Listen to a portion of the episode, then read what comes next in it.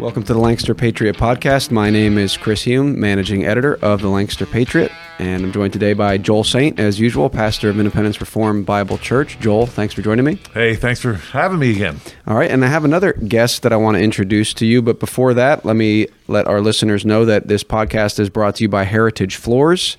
Heritage Floors can help you create the home of your dreams with shades, carpets, area rugs, specialty flooring, and more.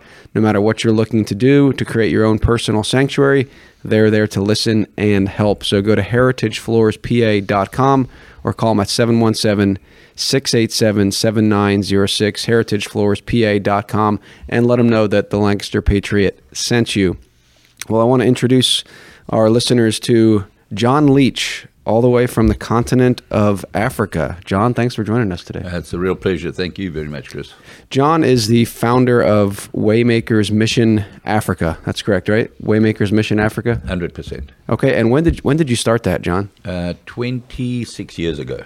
Twenty six years ago. Yes. Okay.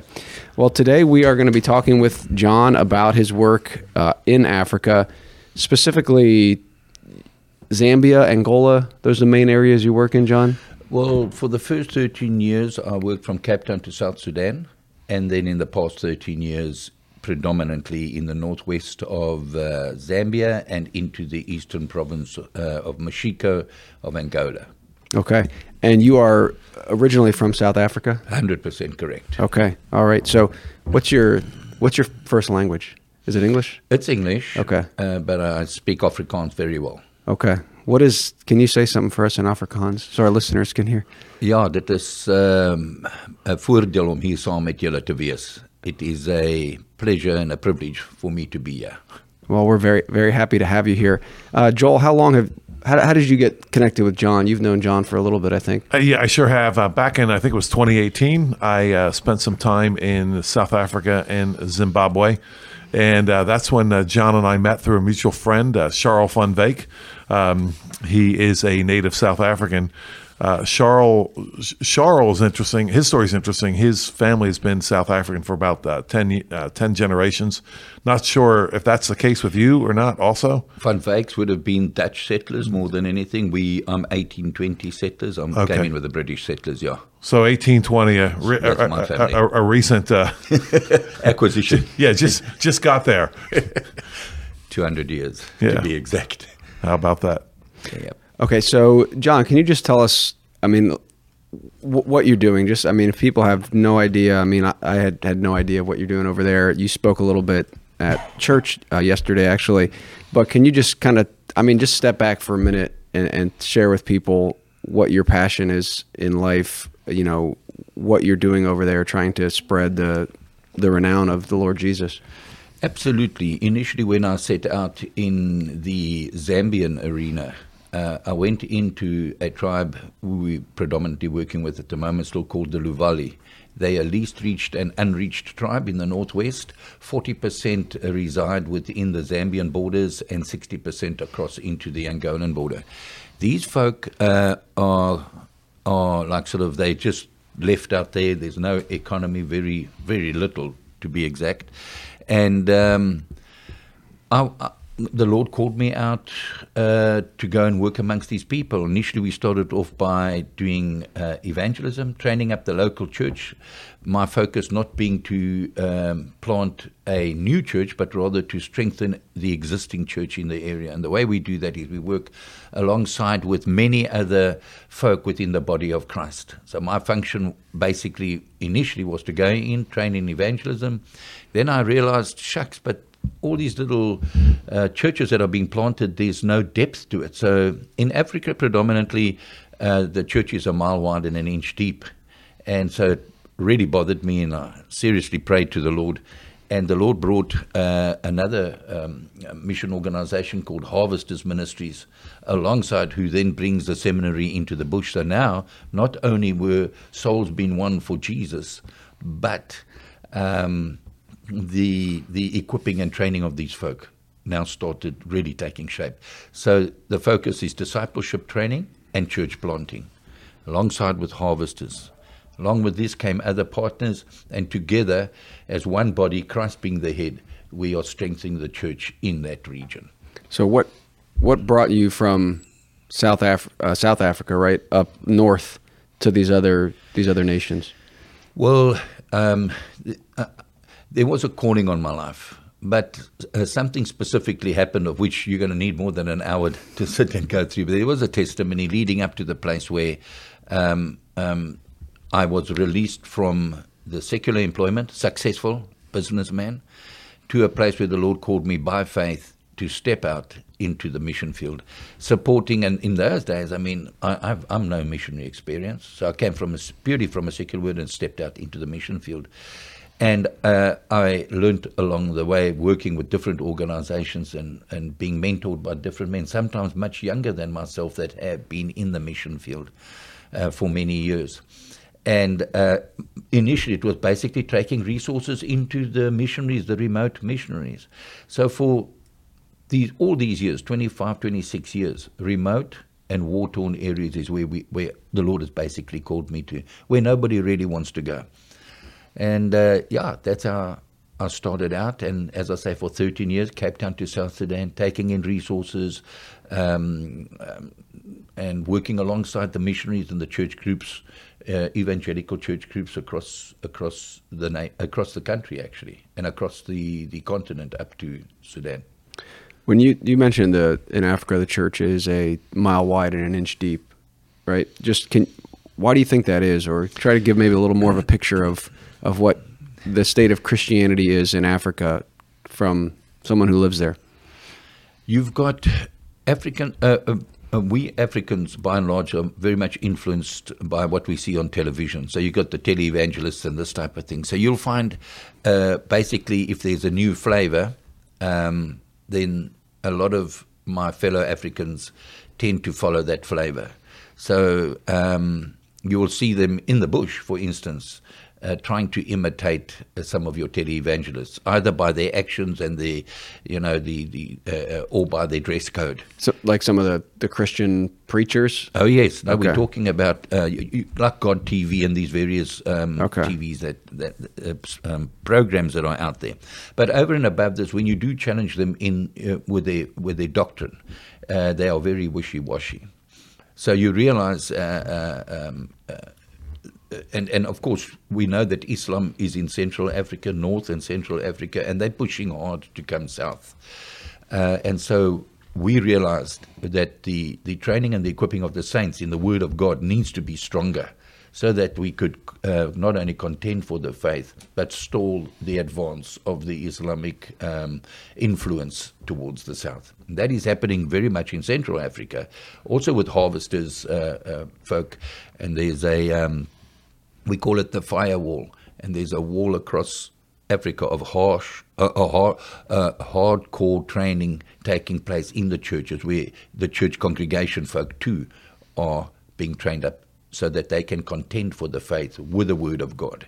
And that's when I say shallow, they were not strong in that. They would capitulate easily uh, in any uh, debate uh, or, or when they needed to contend for it. And now they are more assured of their salvation, assured of their faith. They are stronger in the word. So when we do discipleship and church planting, uh, we're talking about Bible based, strong Bible based discipleship and church planting. Right. So you're going in there, spreading the gospel, evangelism, and then trying to build up and train men to to do the same thing. Well, here's the interesting thing. We work with the existing church, so we would go in where the church is already established. Now, if the church is not established in an area, obviously we will not plant a church, but we would encourage um, a reformer or one of our fellow co-workers, there's a necessity to plant a church over there. But we work with the indigenous people because it's better to train up the indigenous folk and let them take the gospel to their people. You see, where, where I am specifically, uh, in the past 50 to 70 years, the language is now in writing. So the Bible has been translated into that language. So now we can take the exist, uh, train up the existing church folk to take the gospel with in their own language, with, in, uh, with the Bible in their own language to their people. Okay. I want to bring you, Joel, in here. See uh, any, any questions you have for John, um, but just so people get the picture here, John, we're talking like this is in the, in the bush, like this is off the grid. This is you're not, you know, there are certainly modern cities in Africa, but where you're where you are ministering is is uh, way out there in the bush. Absolutely. Uh, it takes me seven hours to go and do my grocery shopping. Oh, wow. so that's that's the closest. That sounds like me, but that's only because I can't find anything when I'm in the grocery store. yeah. So now we isolated. We remote, very remote. As a matter of fact, the road ends where we are. If you go and look on the map, and then from if you have to cross the river onto the floodplains, where the folk are scattered across the floodplains, we we basically have to what we call bundubash, or you're on ox cart trails. Okay, and we'll put I'll put a link for your webpage, and there's some videos on there. People can get an idea of of where you're ministering. Joel, what are your thoughts on what John's doing over there? Yeah, I'd like to ask John. Um, John, so you, you you want to go there, and these people, um, I understand, are already deeply religious. Um, in, in the more secular sense, right there, they believe in spirits and and uh, they, they, they want to appease the spirits and so forth. Um, so you're going in to uh, change their religion, uh, John. Aren't they? Weren't, weren't weren't they happy already before you you got there? Just just living in peace with each other, and then you come along. Weren't they? You know, tell tell me about how happy and peaceful they all were before uh, before uh, you told them told them about Christ. That's a great question because at the end of the day, you know, people always challenging us and saying, "Oh, why are you wanting to change the people? Why are you wanting to change the people?" We're not going to change the people. We bring the gospel to a, a, people that have lived in perpetual darkness, especially with the unreached. So you're coming into a village, you speak to them, that village is under the influence of the witch doctors in the area. We call it witch. Okay, yeah, the witch doctor. Yeah. Um, so perpetual, you say perpetual darkness, um, but they don't think it's darkness, right? So, so how's this work? Absolutely. But the the interesting thing is when we come and speak to them and we, we ask them a basic question, so like, where do you come from? They say we come from our ancestors or we come from birds. So we know that from birds. Yes, sir. They actually, when I tell them that there are some folk like uh, my American friends that teach in the schools that we come from monkeys, these guys laugh and they say, "You folk are stupid." you, we obviously came from birds. Okay. no, right. no, you obviously come yeah. from birds, not monkeys. Yeah, but you mentioned they're under the influence of witch doctors. Tell me about that. All right. So, uh, uh, look, uh, as we know from our, uh, there's a lot of deception. Mm-hmm. we know that Satan is the master of deception. So he would use these folk and keep them in that darkness that he wants to keep them in, that spiritual darkness, and would not want the gospel to come to these folk. So when we do come, we bring the light. We bring light into that darkness. We bring truth. We, uh, uh, and so when we start speaking to them, they're quick to to retaliate and say, "Oh, you coming to tell us, for instance, uh, uh, uh, out on the plains where, the, where, where it's very remote, you're coming to tell us about the spirit of the hundred eyes." And then we say, "Absolutely," because they know there's a spirit more stronger than the spirits that they are under and the influence that they are under, that sees everything and is there even when a curse is put out on somebody and that person outlives the curse. They say, oh, it's a spirit of a hundred eyes that has actually protected this individual. So they have this idea of a, a, a, greater God than the gods that they can fashion with their with like, like their idols. Absolutely. No, absolutely. Because even trees, there's some trees that they would say, well, this trees is, they've got a spiritual connotation to the trees and this type of thing. So absolutely. So um, the, the tr- certain trees have a have a spirit. Now, do they worship? I mean, how? how and let me ask this question: how, What would the, the Luvale people look like? If the gospel had never come to them? Well, they would still be in the days of Cain and Abel. Okay. Pretty much. They, yeah. they, they, uh, and this is a fact even now when you go out onto the plains in many, uh, many of the places, uh, is what they put in the ground is what they eat. So by the sweat of their the brow, they will toil the field. Mm-hmm. Uh, the women have numerous children, of which many uh, are, are, are, uh, stillbirth, but also in pain. So uh, that curse that God put on uh uh, uh, uh, Adam and Eve back in the garden, that is still relevant to these folk today. And so when we we bring in the gospel, not only do their eyes open up and they start without you even saying anything to clean up their environment, but they now um, are open to further training and equipping in the Word of God as the Holy Spirit um, opens up their understanding. And John, what do you mean by clean up their environment? What, what's what's that mean? It's an, it's an interesting thing actually that we've observed. You know, um, when you're coming into these what we call kraals or villages, mm-hmm. um, it's pretty much uh, the, the, the kids are uh, in the sand. They, they they lie in the sand. Everybody's in the sand. When I say in the sand, there's no chairs. They, they don't sit on any little stools. The men might have a little leather stool that they sit on, but the women again and the children are in the dirt.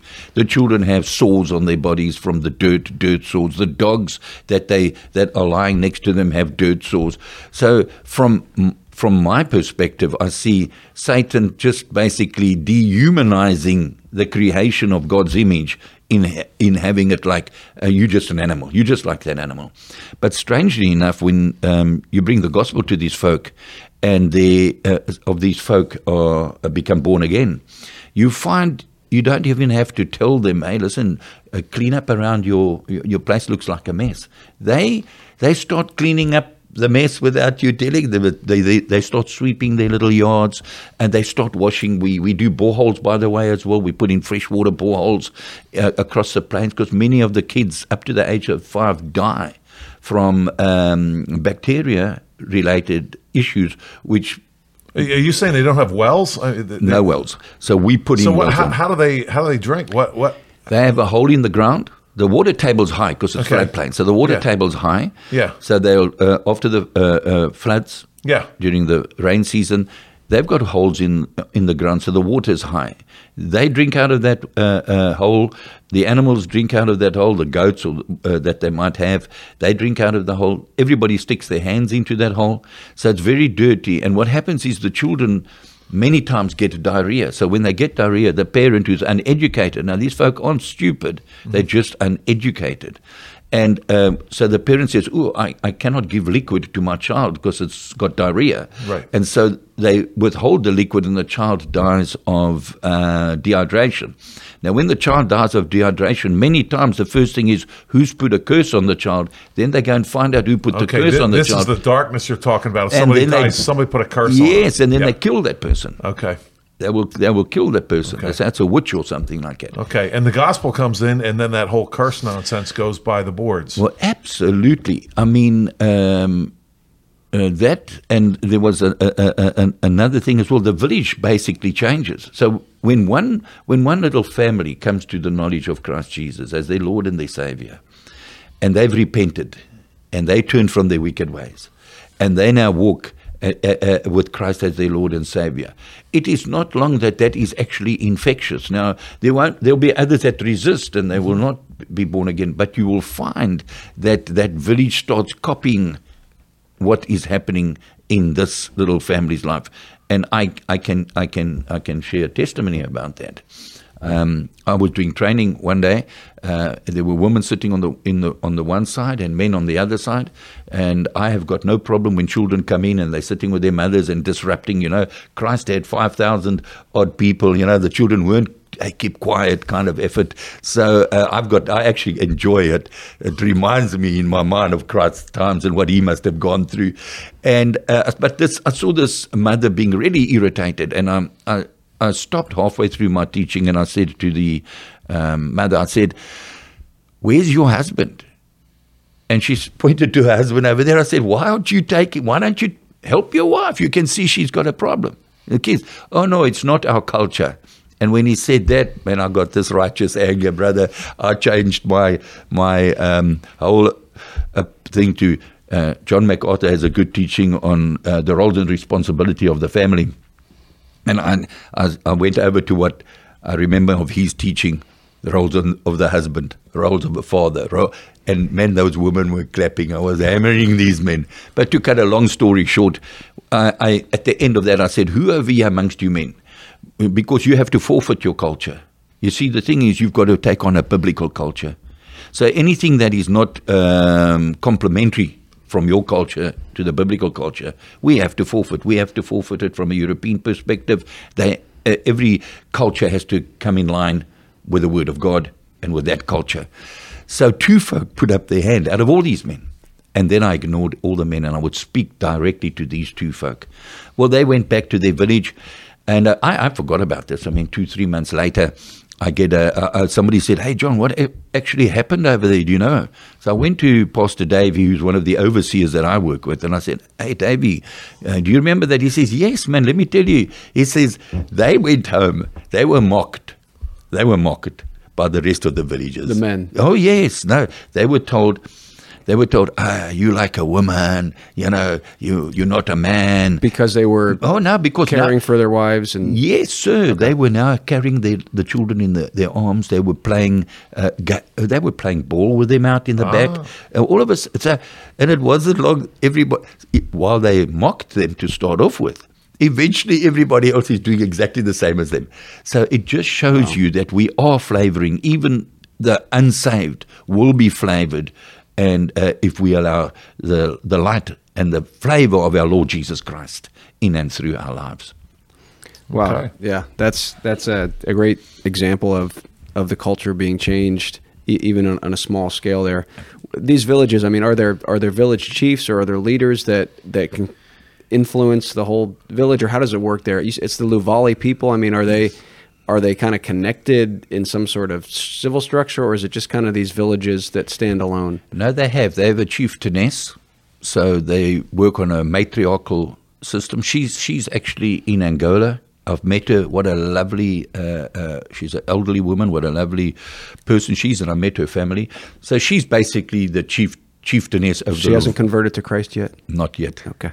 But sh- uh, but she's given us much favor because uh, she's given us land in Angola where we built a clinic, and um, the missionary, one of our missionaries, Masaha, he's working over there.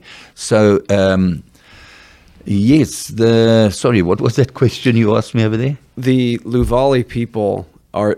You mentioned there's a the chiefess. Yes. So so these these individual are, are the villages are they semi independent? Do they have their own chiefs or are they how are they connected? So yes, they do. So each area has a chief, and then under the chief will be headman of the villages. So you'll you'll find, uh, uh, let's say Sanjongo, Sanjongo village. The chief in the area will be Chief Sanjongo because he would have moved there somewhere along the line, and then there would be headmen if there are other smaller villages that would be under the chief, and so it runs on that that chief type system. okay. Yeah. So you got the the chief, the chiefess, and then the other chiefs, and then Yes. headmen. Have any of those chiefs or headmen come to Christ? Are any of them Oh, Christian? Many, many, many of them. Sadly to say, one of my best friends, Johnny Cambulo, recently um, um, his canoe tipped over. He was actually a deputy headman of the village where I've got a forward base. We've got a forward base. We, we, because the area is so vast, uh, if we deploy folk, let's say from where I am in Chavuma, uh, they've and they need to go out on the plains it, to where they need to um, work from. It's very far. So what we do is we put forward, deploy, uh, we uh, create forward bases. We then take them to the forward base with our four by fours, and then they deploy from there on foot to the various areas. Our uh, one of our forward bases uh, um, at Mahina, Johnny Kambula is the deputy headman. He's a lovely man of the Lord Jesus. His whole family, I mean, they love the Lord.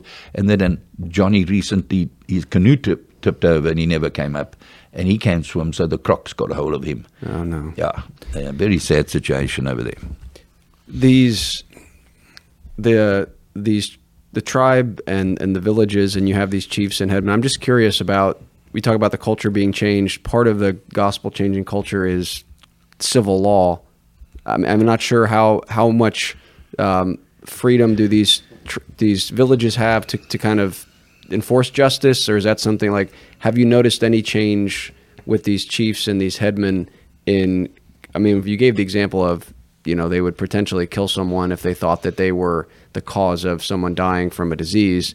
Any other areas as far as like civil law goes and where they're trying to take the bible and say well we've been doing things wrong as a society whether it's a village or a people and we're going to try to change that in line with biblical law Okay.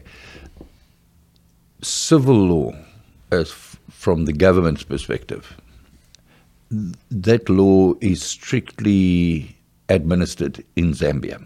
So, for instance, you've got 72 different uh, languages amongst 15 million people, which is the population of Zambia. And so they, they don't tolerate any um, intertribal um, conflict. it's harshly dealt with by government and the law. But where we are out on the plains, because of this remoteness that's on the plains, and um, with, as I mentioned, that if uh, uh, there's many cases where they're saying, "Oh, who who put a curse on this person? Let us kill them." The police don't even go and investigate. They're more scared. They're scared to cross on, into that area and into that influence over there. So in these remote areas, the government basically sits back a little bit, and they allow the chief and the that that uh, justice system under the chief to continue to to to run its course. Okay. Um, with regards to us and our influence, obviously from a biblical perspective, our, our, our overseers and that would uh, inculcate into the uh, various folk what is right and what is wrong according to Scripture. But we haven't specifically, like you have done, Joel, now gone to the Congo, we haven't specifically addressed that issue with tribal leaders from a biblical base. And maybe it's something we can look at in the future. Say, let's let's do that with these folk as well. It would be fantastic. Yeah, maybe get Joel back over there and and, and, and do some more training on that. I, I, one more question with that, just if you can think of anything off the top of your head. If not, that's fine. Uh, any other areas that you see, though, looking at it, where you say, you know what, this is something that I think would need to be changed uh, to have this this village m- more biblical. I mean, again, we mentioned the the curses on these people supposedly. Any other things you see, whether it's with theft, whether it's with private property, that you think, you know what, this is an area in in these villages that needs to be changed for under the lordship of Christ. Absolutely. You know, I believe that the lordship of Jesus Christ should permeate all spheres of society. So we're very good at uh, at piety and uh, evangelism but it should also be in agriculture, in education, in these things. So many times a, a businessman will say to me, "Oh, Jono, you know, I'm not a, I'm not a missionary," and I think to myself. And what I say to him, I say, no, you actually, you are. You're a businessman. Why don't you bring along, uh, because these folk live from day to day, from hand to mouth. Why don't you come and teach them about short, medium, and long term vision? What about, and, and we do, we bring in farmers to come and show them some new ways of farming. Uh, we introduce new vegetables to them that they need to grow because there is a lot of malnutrition, a lot of malnutrition. Uh, that's why we put in boreholes. But we need folk to come along and, and, and educate them in uh, looking further than just today. And so I, I, I have started a little group in Chavuma, for instance. We call them SOFT, Society of Forward Thinkers. it's businessmen, and we're saying, You've made money out of our little town over here. What do you want this little town to look like in five years' time? And they've never thought like that. I said, You're making money. Why? What about reinvesting in this town so that you can, more people will come? And there's that. So we need businessmen to come along and to share vision and to share um, and, and to teach them a little bit about short, medium, and long term planning. Now, that's just one area which I really, really believe that if we do that, you know, uh, uh, a lot of times, and I say this to my Afri- uh, my American friends, you know, we, we, we, we keep sowing money into a big black hole. It just goes. It just go. Why don't we take those funds or the monies that you want? Why don't you come over, bring it over, and then uh, um, do some teaching and identify one or two folk that you know. Hey, uh, these guys have actually shown some, you know, they can they can do something. So I'm going to take this funds. I'm going to invest it in you. In and and and if it if it's in the form of training, it's one thing. But what about doing a little business venture? Let's let's do that business venture. Now you've got an outsider business. Can you see the picture? And now you've got an individual sitting in the states. He's got a vested interest in a brother over there who he's mentoring, who he's got an investment in. It's cap, it's it's it's risk, uh, uh, capital risk. Yeah, and he's willing. I mean, he was going to sow it anyway, but now he's got some some input into where and how those funds are going. So the good stewardship is coming through over there. Um, yeah, so, so yeah. instead of you know you have people in America that may have some extra money and they say, well, I want to give it to a good cause, and instead of just saying, I'll just donate it to this ministry organization, you're saying get connected with someone over there that you trust as a Christian and, and see if you can get connected with some of these these uh, indigenous Christians and say, hey, how can I come alongside you and partner with you in the business realm to you know allow help you to advance the kingdom in that way. Absolutely, we can help them with that because this has been the society of forward thinkers is where we would run this thing through. There are businessmen, Christians who are businessmen, who who are actually doing pretty well. But uh, you look at their operation and you think, my hat, how's he making money? But he's making money. But his shop looks like a mess. You know, Yeah. things are lying all over. You think, he do, does he know what's in his shop? So, if any of our listeners who are businessmen want to get involved, can they just send you an email and ask for more information? 100% it'll be my privilege to hear from them. Okay, we'll put that in the uh, what is it? Is it info? I'll put it in there. Is it info at Info, Wayma- info at waymakers.org.za or ZA as you would pronounce it. What is Yes. this? What does the ZA stand for? Zuid-Afrika, South Africa. South Africa. The Yes, Z is sir. South. Okay, I have some more questions, but Joel, anything you want to ask yeah, John? Yeah, I, I'm intrigued with the uh, with the idea of the clinic. I, I take it that's obviously a health clinic. Yes, sir. And you ha, have you built more than one or just one or? No, uh, uh, uh, let me uh, maybe say in in um, in Angola, Masaha, who's the missionary we work with, indigenous missionary, he built this little building for a clinic, but it it really got no resources. So what we've come along to strengthen that, we're bringing in resources to help him. So we would, when it comes to medical supplies, we got access through wholesalers in Lusaka. That's the capital of Zambia. And so when funds do come in, we then purchase some what his needs are. But obviously, there we would um, enjoy if we could get more support for the clinic. So that we've got uh, midwives trained up at that clinic. Uh, he's a, um, a laboratory technician. He knows how to look through that microscope and see what's going on Right. over there. And uh, so uh, we just brought in a dentist recently from South Africa, Dr. Donnie uh, Visser, to, to, to do dental work. This, you must know, this area is very remote and was war torn for decades.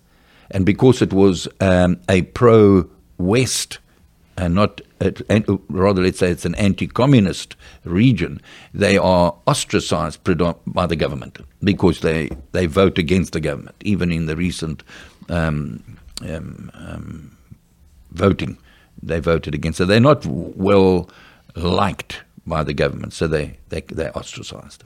Okay, and without that, um, w- w- without that clinic, the people around Shavumba, where you are, um, how far would they have to travel for medical assistance? Well, let's. Yeah, Chavuma has a. We we've got a clinic within Chavuma. Okay. that's that's that's a, a, a decent run operation. At okay. one stage, it was the best hospital in Zambia. Okay. and there's another mission hospital about 150 kilometers south of us called Chitokoloki. so it's a mission hospital. It's a mission the, The hospital. missionaries built it. Uh, oh, absolutely. Yeah, but okay. now, obviously, with the medical and how it works in the medical world, and the government has a major influence in the hospital because they have staff there as well. But the doctor, for instance, has to be approved by the missionaries. Um, um, they will not just take any doctor, but the government provides the doctor. And so the folk That- in that's in Chavumba. in Chabuma. Okay. So the folk But, but out in the bush where you are, that's Chavuma. Now, Okay. bear with me. I'm going to come. So now, in where this clinic is in Angola, Yeah. that's 80 kilometers away. That feel, that sounds like it's just around the corner because that's what 40, 35 miles. yeah, more like 50, yeah, Yeah. 55 miles. Yeah. Miles, but it takes the people walk from there. There's Uh-huh. no hospitals, no clinics, no schools. In, in that whole part of Angola, in that whole region of Angola, so they walk from there. So if a crocodile mauls somebody's leg, they have to get from there. They come then to the Chavuma hospital to to be treated. So that's why we now in Angola we're assisting that little clinic and uh, uh, uh, attempting to really build it up to something substantial Okay. that it will be able to cater for those people and especially the you know the pregnant woman. Yeah, you know with eclampsia, the the the the, um, the blood pressure rises uh, very quickly, and uh, the women folk need to be close to a hospital so that it can be treated with it. So simple things that we don't even bother about here in the cities are major challenges to them in the bush. Okay. All right, thank you. Yeah, that's I, I, I'm always intrigued by that because people don't realize that, especially well, e- even here, a hundred years ago, pretty much all of our hospitals had like Christian type names, St. Luke's, wh- wh- whatever, right? And sure enough, it's still going on. That it's the it's the Christian missionaries that are building the hospitals for the health of these folks, and even what you said earlier, uh, Jono, uh, your, your your point about I point about clean water. I mean, the um, the, survival rate of the uh, of the young folks ha- has to have gone way up with uh, clean water. Hundred percent. It just hundred percent. Nobody's dying in that village from dirty water anymore. You must, you know, the look. Uh, when we speak of spirit, soul, and body, even the early missionary, how did they deal with that? The spirit they put down the church, the soul they put down the education. They taught the kid, the folk um, how to read and write. So there's the education, the spirit, the soul. Uh, the body was medical, so they'd put in a clinic or a hospital. So the missionary, that was always the early church approach, and the early missionary approach was to put those three things down. And uh, you know, historically, it's usually the missionaries. You know, they trans- they're getting the language from a l- listening language into a written language into a translated language. Yeah. So so the uh, language of the um, of the Luvale people, if I'm saying that correctly, Yes. was that first um, uh, written down, you know, heard, written down, and put to writing by missionaries. Oh yes, um, the missionaries. As a matter of fact, this year, a hundred years back, the Plymouth Brethren, the Brethren, arrived in the area, and they've put a lot of the mission stations throughout um, uh, Zambia. Historically, it's known as CMML, Christian Missions Many Lands, is their operation. Uh, today they work with other groups as well, but predominantly it was the Brethren in the early days that came out and established. So they established, they built, uh, they built up on the hill. We call it up the hill. They built uh, the hospital, they built a school, and um, um, yeah, they built the church. And what's the general population of the Lu- Valley people? Across uh, the whole, uh, Yeah, between Angola and uh, Zambia. yeah, yeah. uh, uh, uh, uh, six hundred to eight hundred thousand. Okay, and so that language, you know, um, put put to writing ju- just within the last 60, 70 years, Correct. and six to eight hundred thousand people can now uh, have access to read. I mean, I know they can't all read and write, but the possibility is now there, and that's because of Christian missionaries. Oh, absolutely. Even the material that we're translating from Harvesters, uh, Harvesters uh, Ministries, we're translating that into Luvale. It is the only um, um, teaching, uh, let's use it, uh, seminary teaching that is in the Luvale language. Everything else is in English. So what we're doing is actually uh, we're breaking barriers by just taking harvesters' seminary training, their Bible teaching and training, and putting it into Luvale. Now the Luvale, and I'm talking across the board because it's Bible based. It's not leaning towards any denomination. It's purely Bible based uh, training. Is now in their own language as well. Okay, It's exciting. and that's going to also help the, the children learn. I'm curious about what the the education of the children are in some of these remote tribes and how that's changed with the Christians coming in. And that's kind of what you were talking about, but teaching teaching children to read, and that is part of the work of the missionaries. Yes, absolutely. Look, I must give credit to an extent to the Zambian government. They are putting uh, schools all over the show and in these remote areas. But the, the, the, that is the building goes up.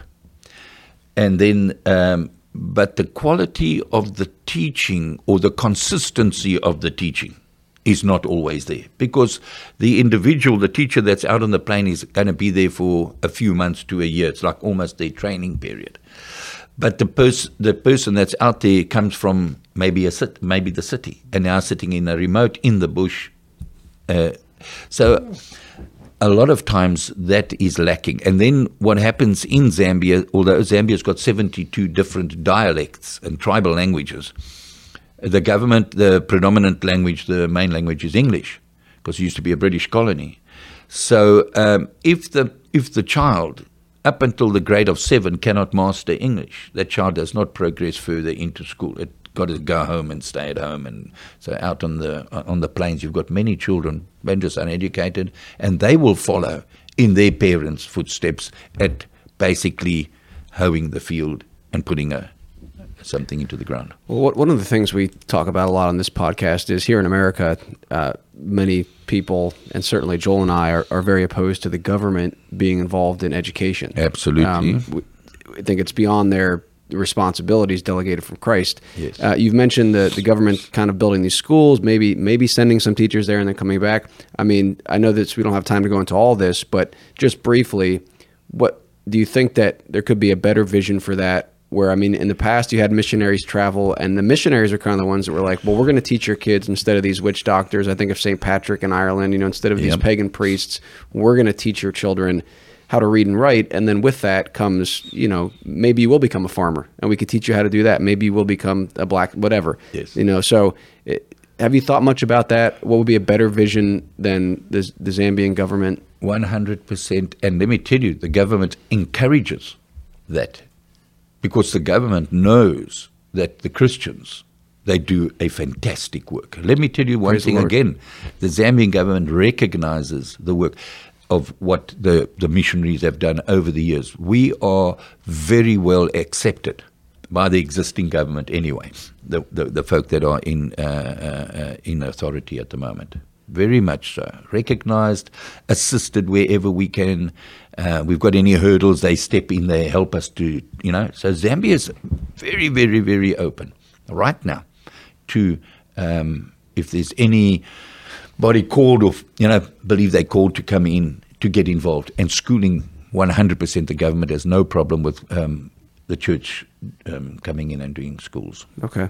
Okay. Well, I have a few more questions. We only have about 10 more minutes. Joel, uh, any other questions you have? I'm, I'm good. I'd like to hear your questions. Well, I just wanted to help. I think your questions are better than mine, but um, just kind of some more, a little bit of personal background for you from people to kind of understand. I think some people might be curious. Okay, where where are you coming from uh, theologically? Just as far as your church background, growing up, grew up in South Africa, right? Yes, sir. Uh, growing up in South Africa, and, and now your your kind of home home base is is in Zambia, right? yes we Okay. immigrated to zambia Okay, so, so i've that- got resident, we residents of zambia now You and your wife, right, Yes. live in Zambia. Yes. Um, and so I would just be curious, kind of what, what if you have a home church there in Zambia, uh, or if you're always, you know, in the bush on the Lord's Day, and kind of what your your background was. okay before i say that remember i'm totally kingdom focused okay Amen.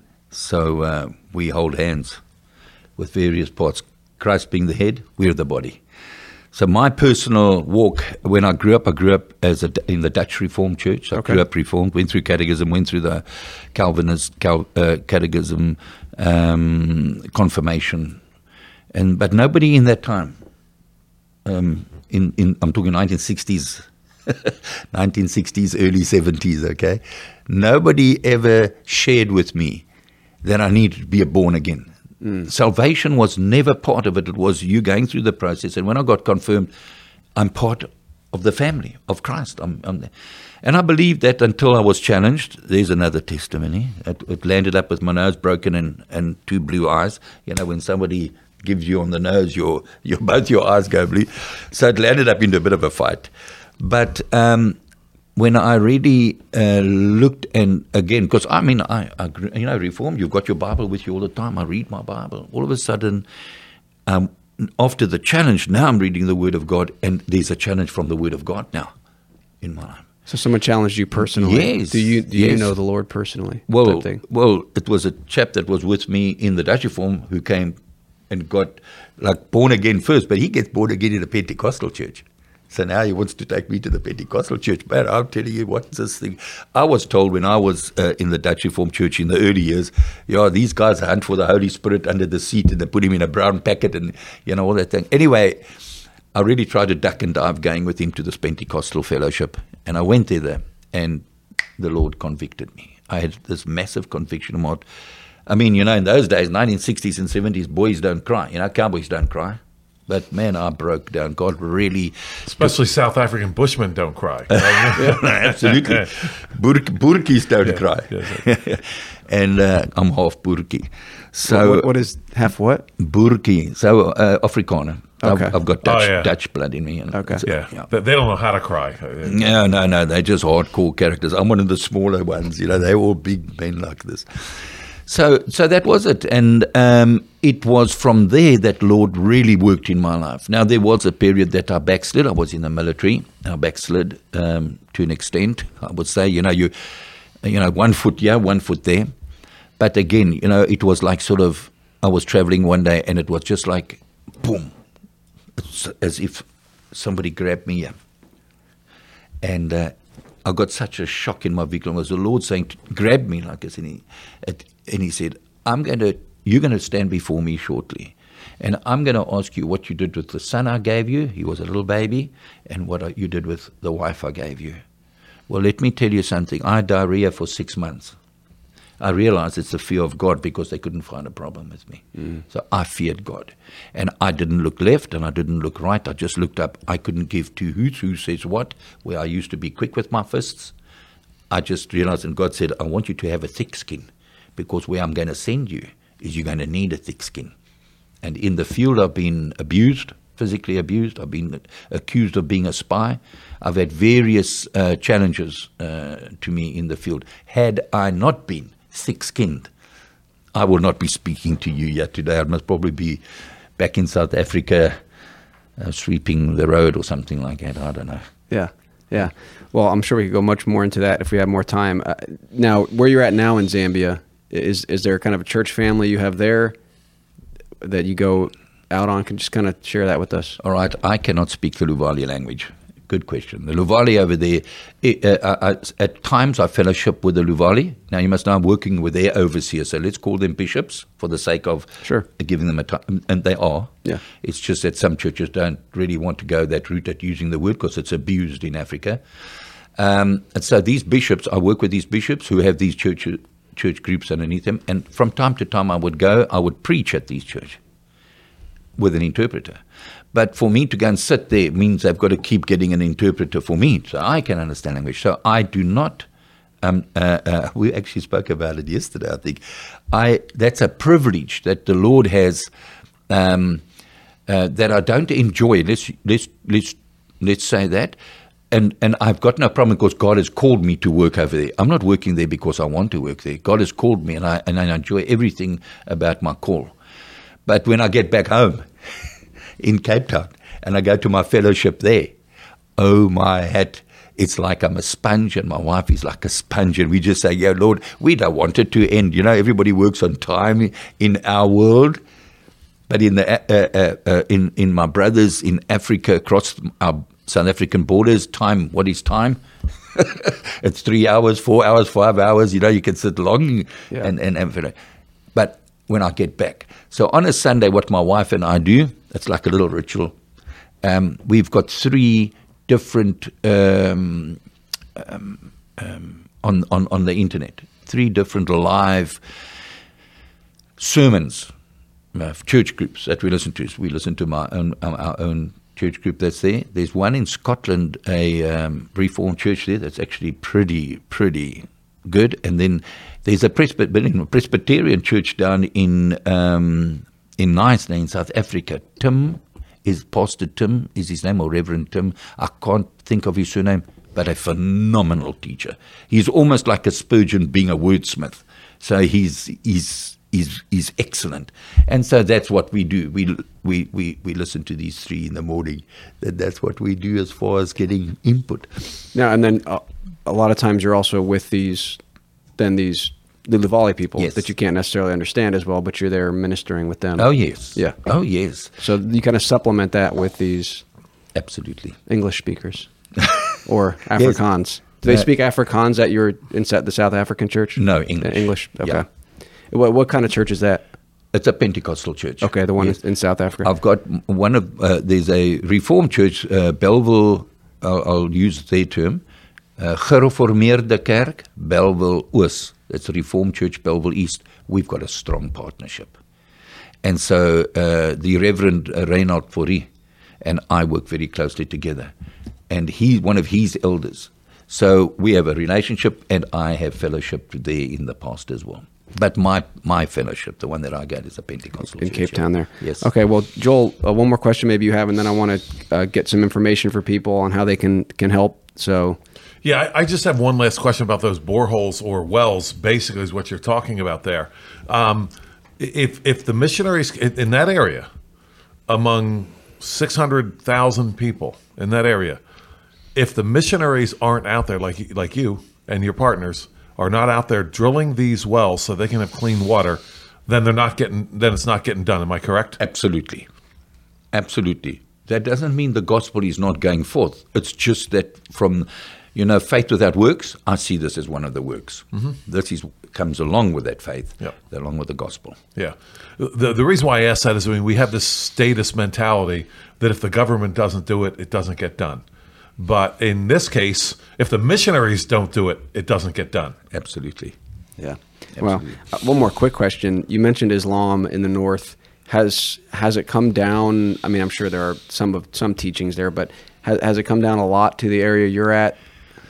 Uh, no, uh, we had a little bit of a, uh, uh, let's call it some pressure from them uh, in, in about two years back. So what happened is we've got really one Muslim in our whole community, in the whole Among the whole Luvale? the whole where we are. Okay. one Muslim, and um, it was uh, about two years back. There was a group of these clerics that came to our area, Muslim clerics, and I asked the local these bishops, and this, have you noticed these this group here, about ten of them?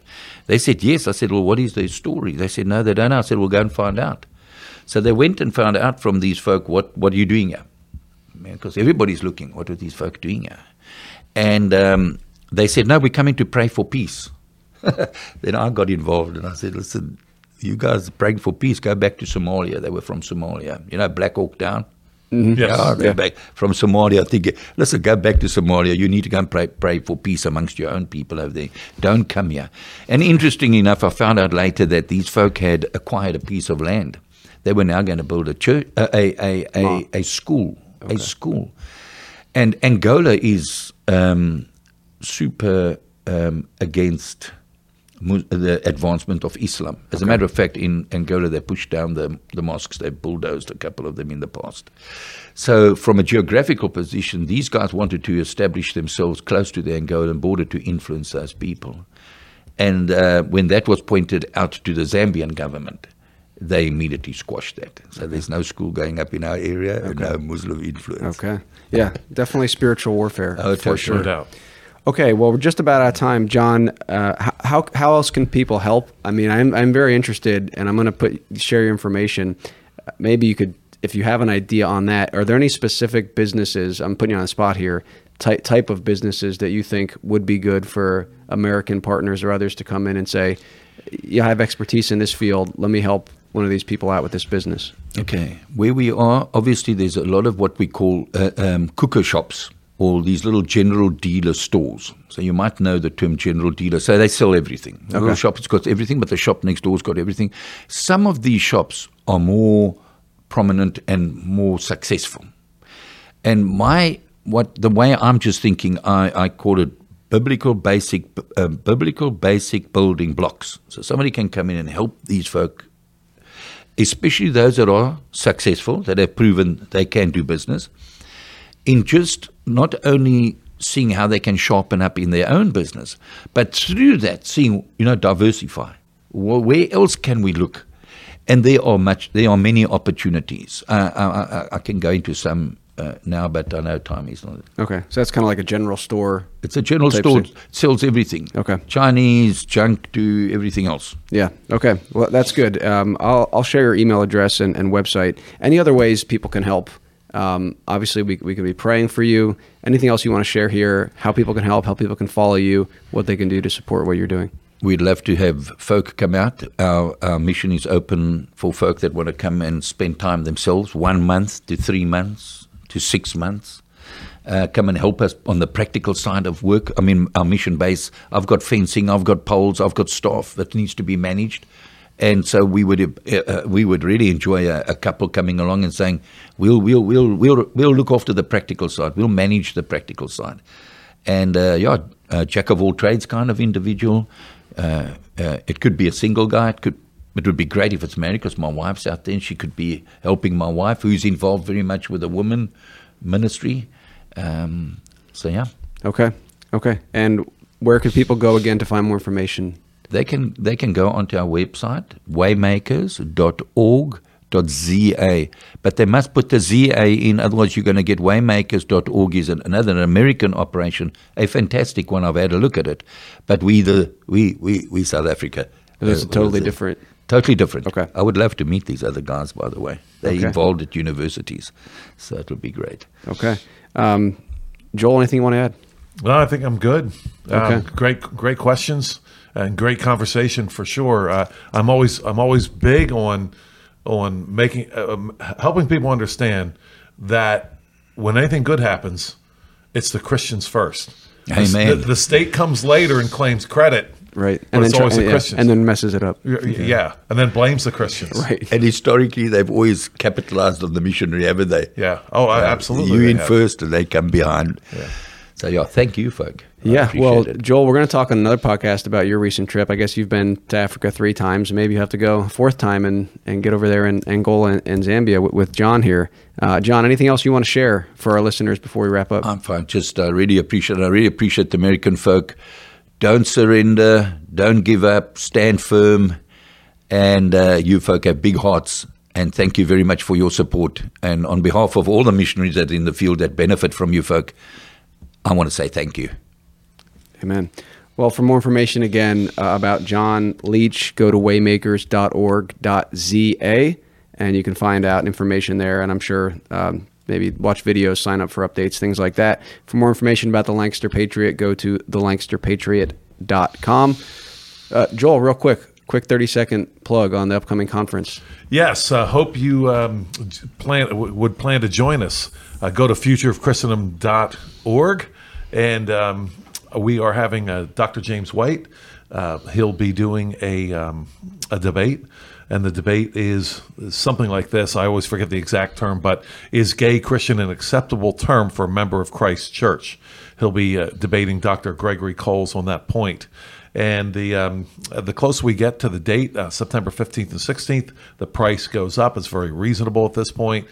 Go to futureofchristendom.org and uh, come on uh, down. We'd love to meet you.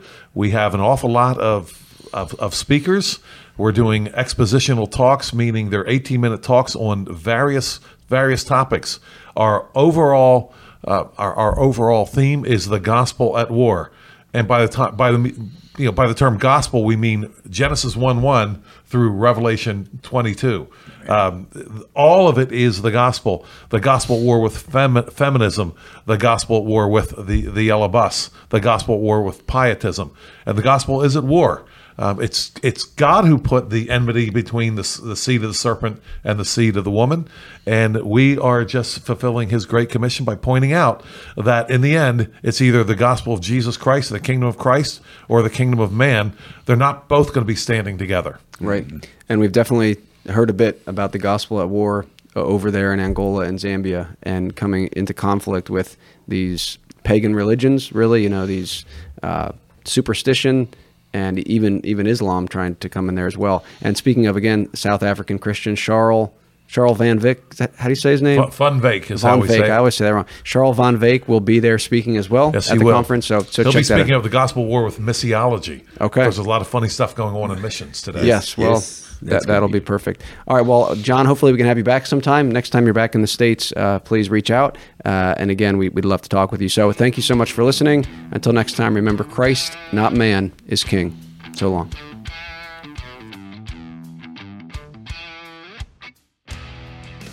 Hey everyone, I hope you enjoyed that episode of the Lancaster Patriot podcast as much as I did. If you'd like to support our work here and help us get even more content like that out, please consider becoming a patron by visiting patreon.com slash the Lancaster Patriot. Your support will help us continue to provide news and commentary to Lancaster County and beyond, and you will have access to bonus content exclusively for our patrons. Again, go to patreon.com, that's P-A-T R E O N dot com slash the Lancaster Patriot.